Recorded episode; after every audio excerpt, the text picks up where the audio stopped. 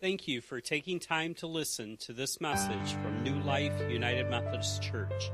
We hope you find it meaningful and relevant. We invite you to join us for worship each Saturday evening beginning at 5:30. New Life is located at 8301 Mitchell Road in Machesney Park, Illinois. For information on New Life or our ministries, go to findnewlifeumc.org. You can also send financial contributions to New Life UMC, P.O. Box 2034, Loves Park, Illinois 61030. To honor copyright laws, some audio portions may have been removed. Again, thank you for listening. Of teaching and formation as we uh, look at the gospel according to Matthew. So if you have your Bibles with you, your Bible apps, you can get them out. I think it's going to be on the screen as well. Matthew chapter 20, or excuse me, Matthew chapter 18, verse 15 through 18. Hear these words. If your brother or sister sins against you, go and correct them when you are alone together. If they listen to you, then you won over a brother or sister. If they will not listen, take with you one or two others, so that every word may be established by the mouth of two or three witnesses. But if they still won't pay attention, report it to the church. If they won't pay attention even to the church, treat them as you would treat a Gentile and a tax collector. I assure you that whatever you fasten on earth will be fastened in heaven and whatever you loosen on earth will be loosened in heaven. I ask that God bless that. We ask that you join into a time of prayer, just inviting the Spirit into our lives and place today. Lord, we ask that you come and send your Spirit into us now. Send it upon this congregation and all those gathered here. Send your Spirit into our hearts that we may truly hear your word. We may truly understand how it speaks to us today in every day of our lives. We pray this in your holy name. Amen. We are coming out of a three week series called Fighting Words, talking about the things Jesus was willing to fight for. And so I think the next extension of that is healing words. The things Jesus was willing to uh, impart in terms of how we enter not times of war and conflict, um, but how we come out of that conflict, how we come out of the stress uh, and the turmoil in our lives. So today we're going to talk a little bit about conflict resolution. It's a very important thing, and it's a very, very particular thing that's outlined in what I just read today. But I, I want you to know it's funny coming into the church, working in the church many people, whether they're volunteering in leadership in the church uh, or many people who become employed by churches, uh, whether it's in the office or, or just in, in part of the ministry of the church, many people say the same thing after they've been working in the church for you know a few months or even a couple years. I thought that working in the church, everything would be great all of the time. Right? That's kind of the expectation a lot of people when they kind of join on a staff of a church that everything's going to be great all of the time because it's the church, because we are brothers and sisters, because we love one another. Right? Because we're a family. Well, that should have been your first guess. Most families have their share of conflict. All churches have their share of conflict. All human interaction has their share of conflict marriages, friendships, parents to children, brothers and sisters in Christ. Conflict is an inevitable part of our human existence. It doesn't have to be a bad part of it, but it is an inevitable part. And unfortunately, in the church, unlike perhaps business or even the real world or even in our families, sometimes we try to avoid the conflict. And so we don't actually deal with what's happening. I believe very truthfully, conflict is always an opportunity to grow. But unfortunately, we don't always treat it like that. I had someone get mad at me once because I, I did not look at them a certain way when I greeted them on Sunday morning. And, that was like, they were like months. They were upset with me. Of course, they didn't tell me about that. But I didn't, I don't even know what that means to this day but they didn't uh, avoid it. I had a, a, few more, well, I've had quite a few, but I, I've had a few more kind of malicious attempts at conflict. When I got to a church that I served, the church was just loaded with garbage, literal garbage everywhere, dozens and dozens of garbage bags that just garbage needed to be thrown away. The church was just a mess. All right, that happens sometimes, especially when ministry is on the decline, and that was the place here. This church was close to closing. And so I did what any young pastor would do, and I got a dumpster, and I started throwing away garbage. Anything that I thought was special or not garbage, I put on a table in the basement, and I said every Sunday morning, please go down, check the things that I found, take them home, let me know what they're for, all that kind of stuff. Someone was so upset that I was throwing away garbage that they took the communion linens, beautiful communion linens uh, that would kind of sit on the table uh, uh, like this, and actual silk linen. And they threw them in the dumpster. And then they went and got them back out of the dumpster and told the communion steward, who was in her late 90s, that the pastor had thrown away the communion linens. That was not the best way to approach conflict, is the point of the story. But it happens. And we had to deal with that conflict, and I think we dealt with it fine. But we need to learn, and Jesus knew that. Jesus taught us how to deal with conflict in the church and gives us a model for that here in Matthew 18 that I want to go over very particularly so that we know how to deal with conflict. Now, before we dig into this passage, we need to really ask an important question uh, as we do with any scripture, did Jesus really say that, this? This is one of those passages in scripture that just doesn't really seem to fit the book of Matthew. It doesn't really necessarily seem to fit the words of Jesus because Jesus uses very legalistic language, which he never does. Jesus talks about the church, which didn't exist prior to his death and resurrection. So there's some issues. But regardless of whether these were the actual words of Jesus, or these were words of Jesus that had been transformed into kind of a more comprehensive uh, thing. That doesn't mean we have to deny the wonder and the power of Scripture, because Scripture has not only a, a historical vibe, but it has a tradition that's been built around it. Matthew, the gospel writer, probably didn't write the Gospel of Matthew, if it was just one person, until about 50 years after Jesus died. So think about that. The civil rights movement happened about 50 years ago. The movie Selma, right, just came out about 50 years ago. The, what the events were about 50 years ago. So the artist who was presenting that movie was interpreting a lot of the information that she had going into the direction. And so too, the gospel writers are presenting information in a way that's helpful to their audience, uh, helpful to us, and helpful to people. It doesn't mean that they're lying about it. It doesn't mean that they've, you know, uh, changed it or anything else. It means they're presenting in a way that they think is going to reach their people. The church did exist when Matthew existed. So we believe that Matthew just took something, or, or, someone in Matthew's church or tradition took something that Jesus said and put words, church words to it. And I don't think that's necessarily a bad thing. But either way, I think this really teaches us a wonderful, wonderful thing.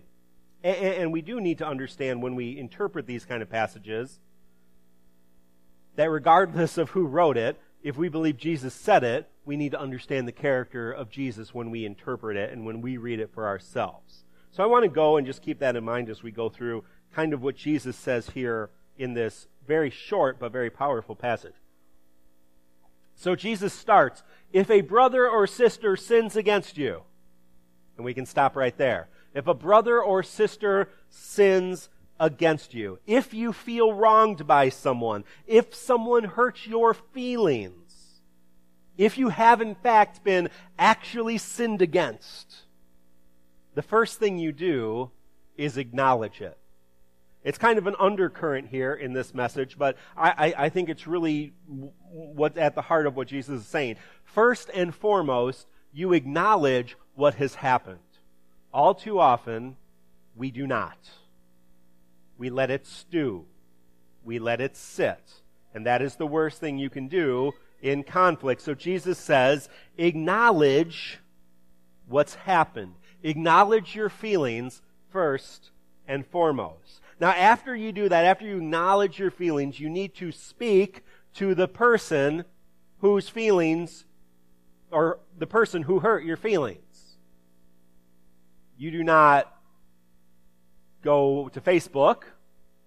That's the first rule of any conflict.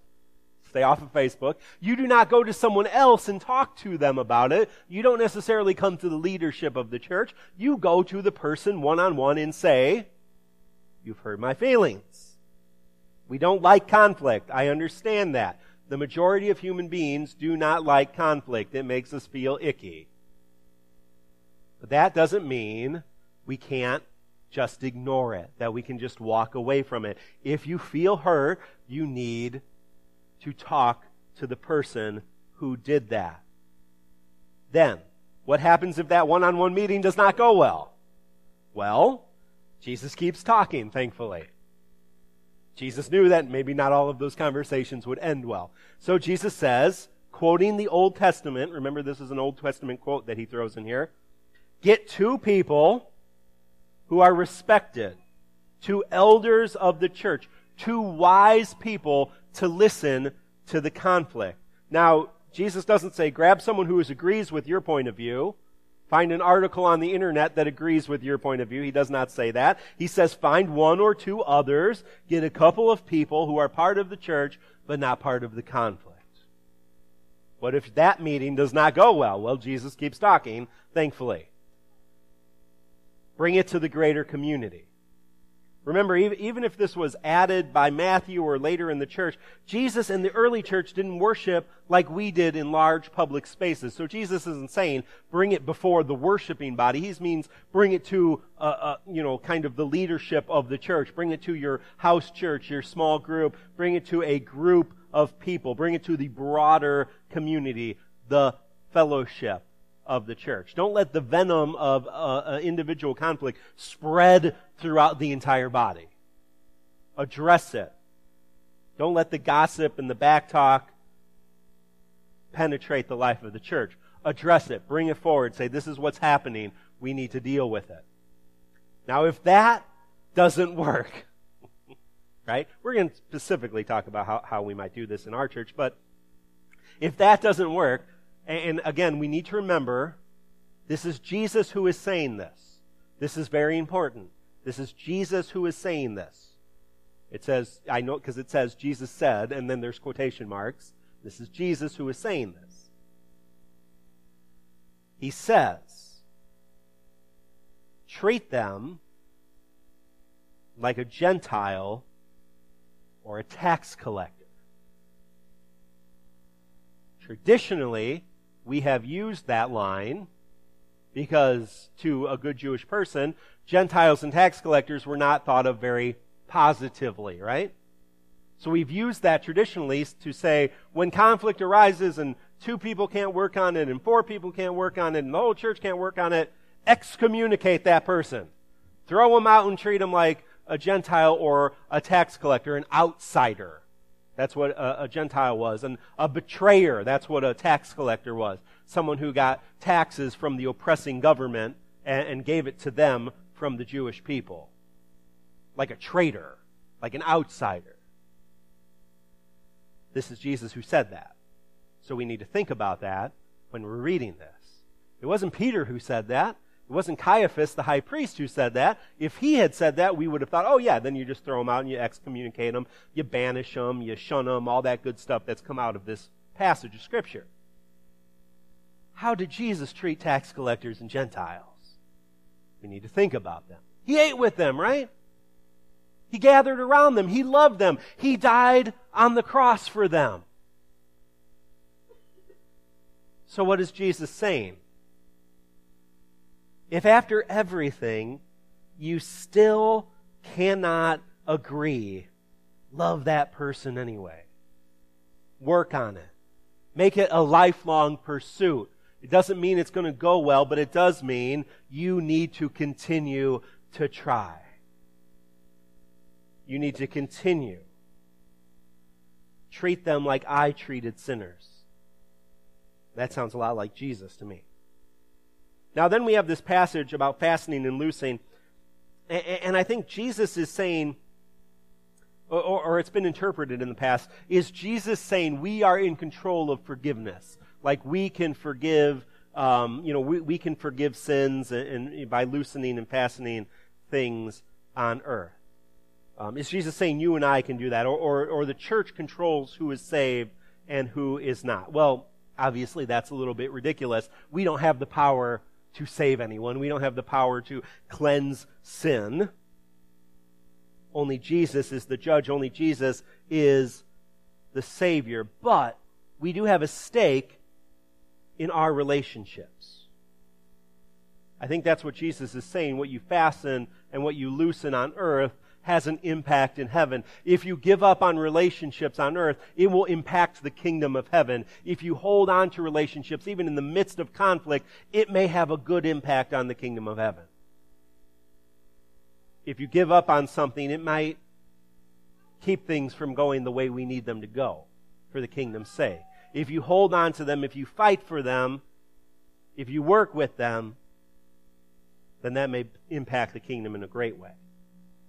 So that's good and all. but let's talk about how that might play out uh, in 2015 in, in New Life Church or, or just in, in our life today. Because that's how we, how we need to understand it. So first, the, the, the acknowledging, right? First and foremost, we need to acknowledge what's happened. All too often, we get hurt, we get upset, we get mad, and we immediately reply sometimes we literally press, press reply. And that's, that's the terrible curse of, of instant communication. Email is not a good way to do conflict resolution. Facebook, Twitter, not good ways to do conflict resolution. I'm not saying those are terrible things.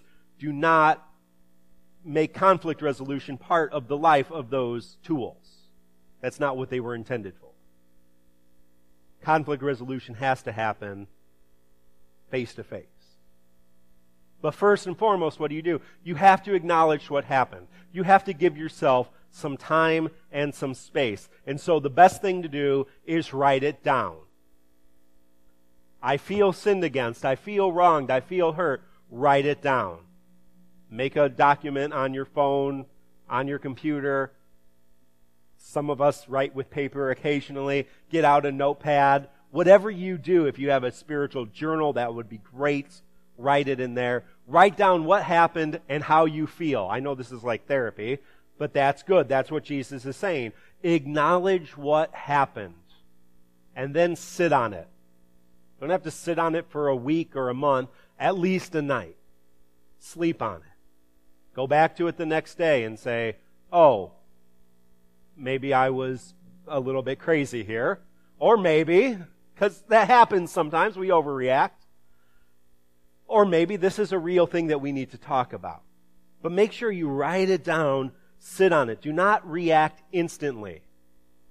Even if it happens face to face, even if someone calls you something face to face, sometimes it's best just to sit back,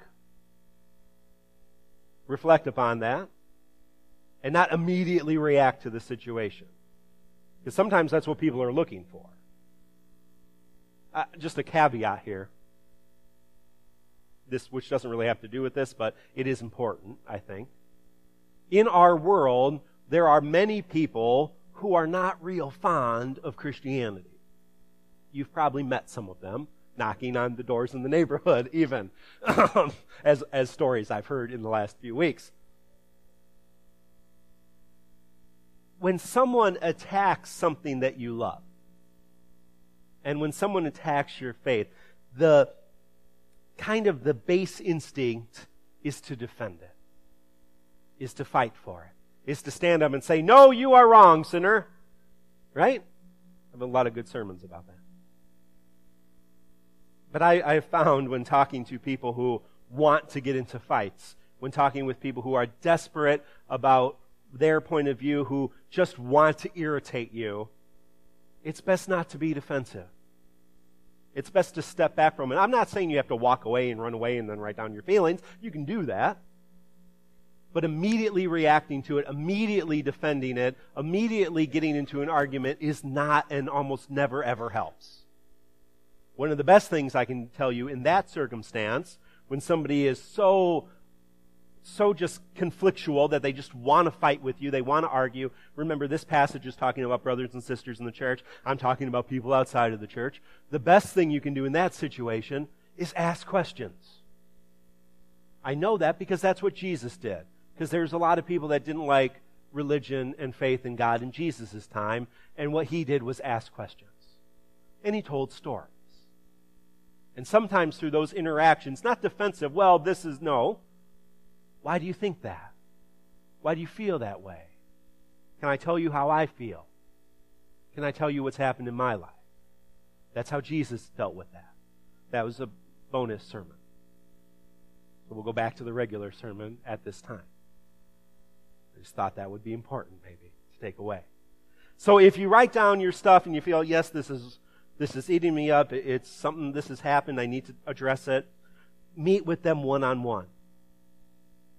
Don't talk to your small group. Don't talk to me. Don't text or, or even call. Just make an appointment. Say, hey, can we get a cup of coffee? We need to talk.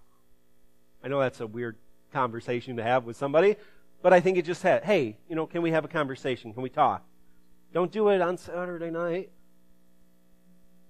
Before I'm talking if if, if I hurt your feelings, like before church, it's not the best time. It happens fine, but, you know, make an appointment, you know. Call, text. You can text like, hey, can we get lunch tomorrow? Or, hey, what are you doing this week? That's fine. Don't text, oh, I'm so angry. No, don't do that. That doesn't help. All capitals, right? Because you're upset. And then talk through what happened. Say, this is what I experienced. This is, I feel like you've done this, or I feel like you've hurt me. Um, and, and often it's just a miscommunication or misunderstanding. And so if you come in a, in a spirit of, okay, I don't think this person hates me, and I don't think this person wants to harm me because they're my brother or sister in Christ, we can sit down and we can talk about it. Okay, if you can't get to a resolution, if they say, no, I didn't do this, and if you're like, no, but you did, then get a couple other people. Ideally, you know, we have this kind of model of small groups called formation groups, three, four people. Uh, ideally, you would get maybe the couple other people in your group around, and you guys would talk about it, or women would talk about it in a group. And you can say, hey, this happened in the members of our group. But if not, you can get a couple other people and just say, hey, we need, we need to talk. This happened. You know, a couple people that we respect. You can ask me or some of the leadership, hey, is there a couple people that can meet with us? That would be appropriate.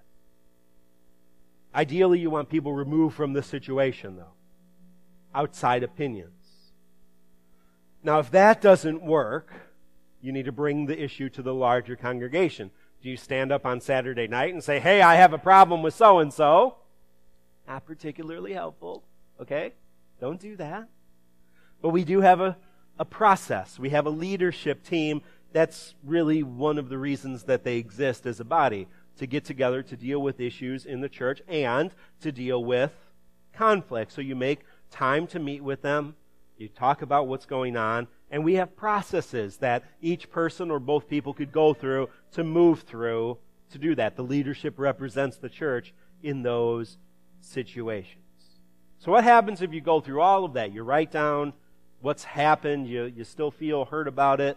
You meet one on one. It doesn't go well. You, you meet with a couple other people. There's still no resolution. You meet with a, a leadership, the larger church, still no resolution.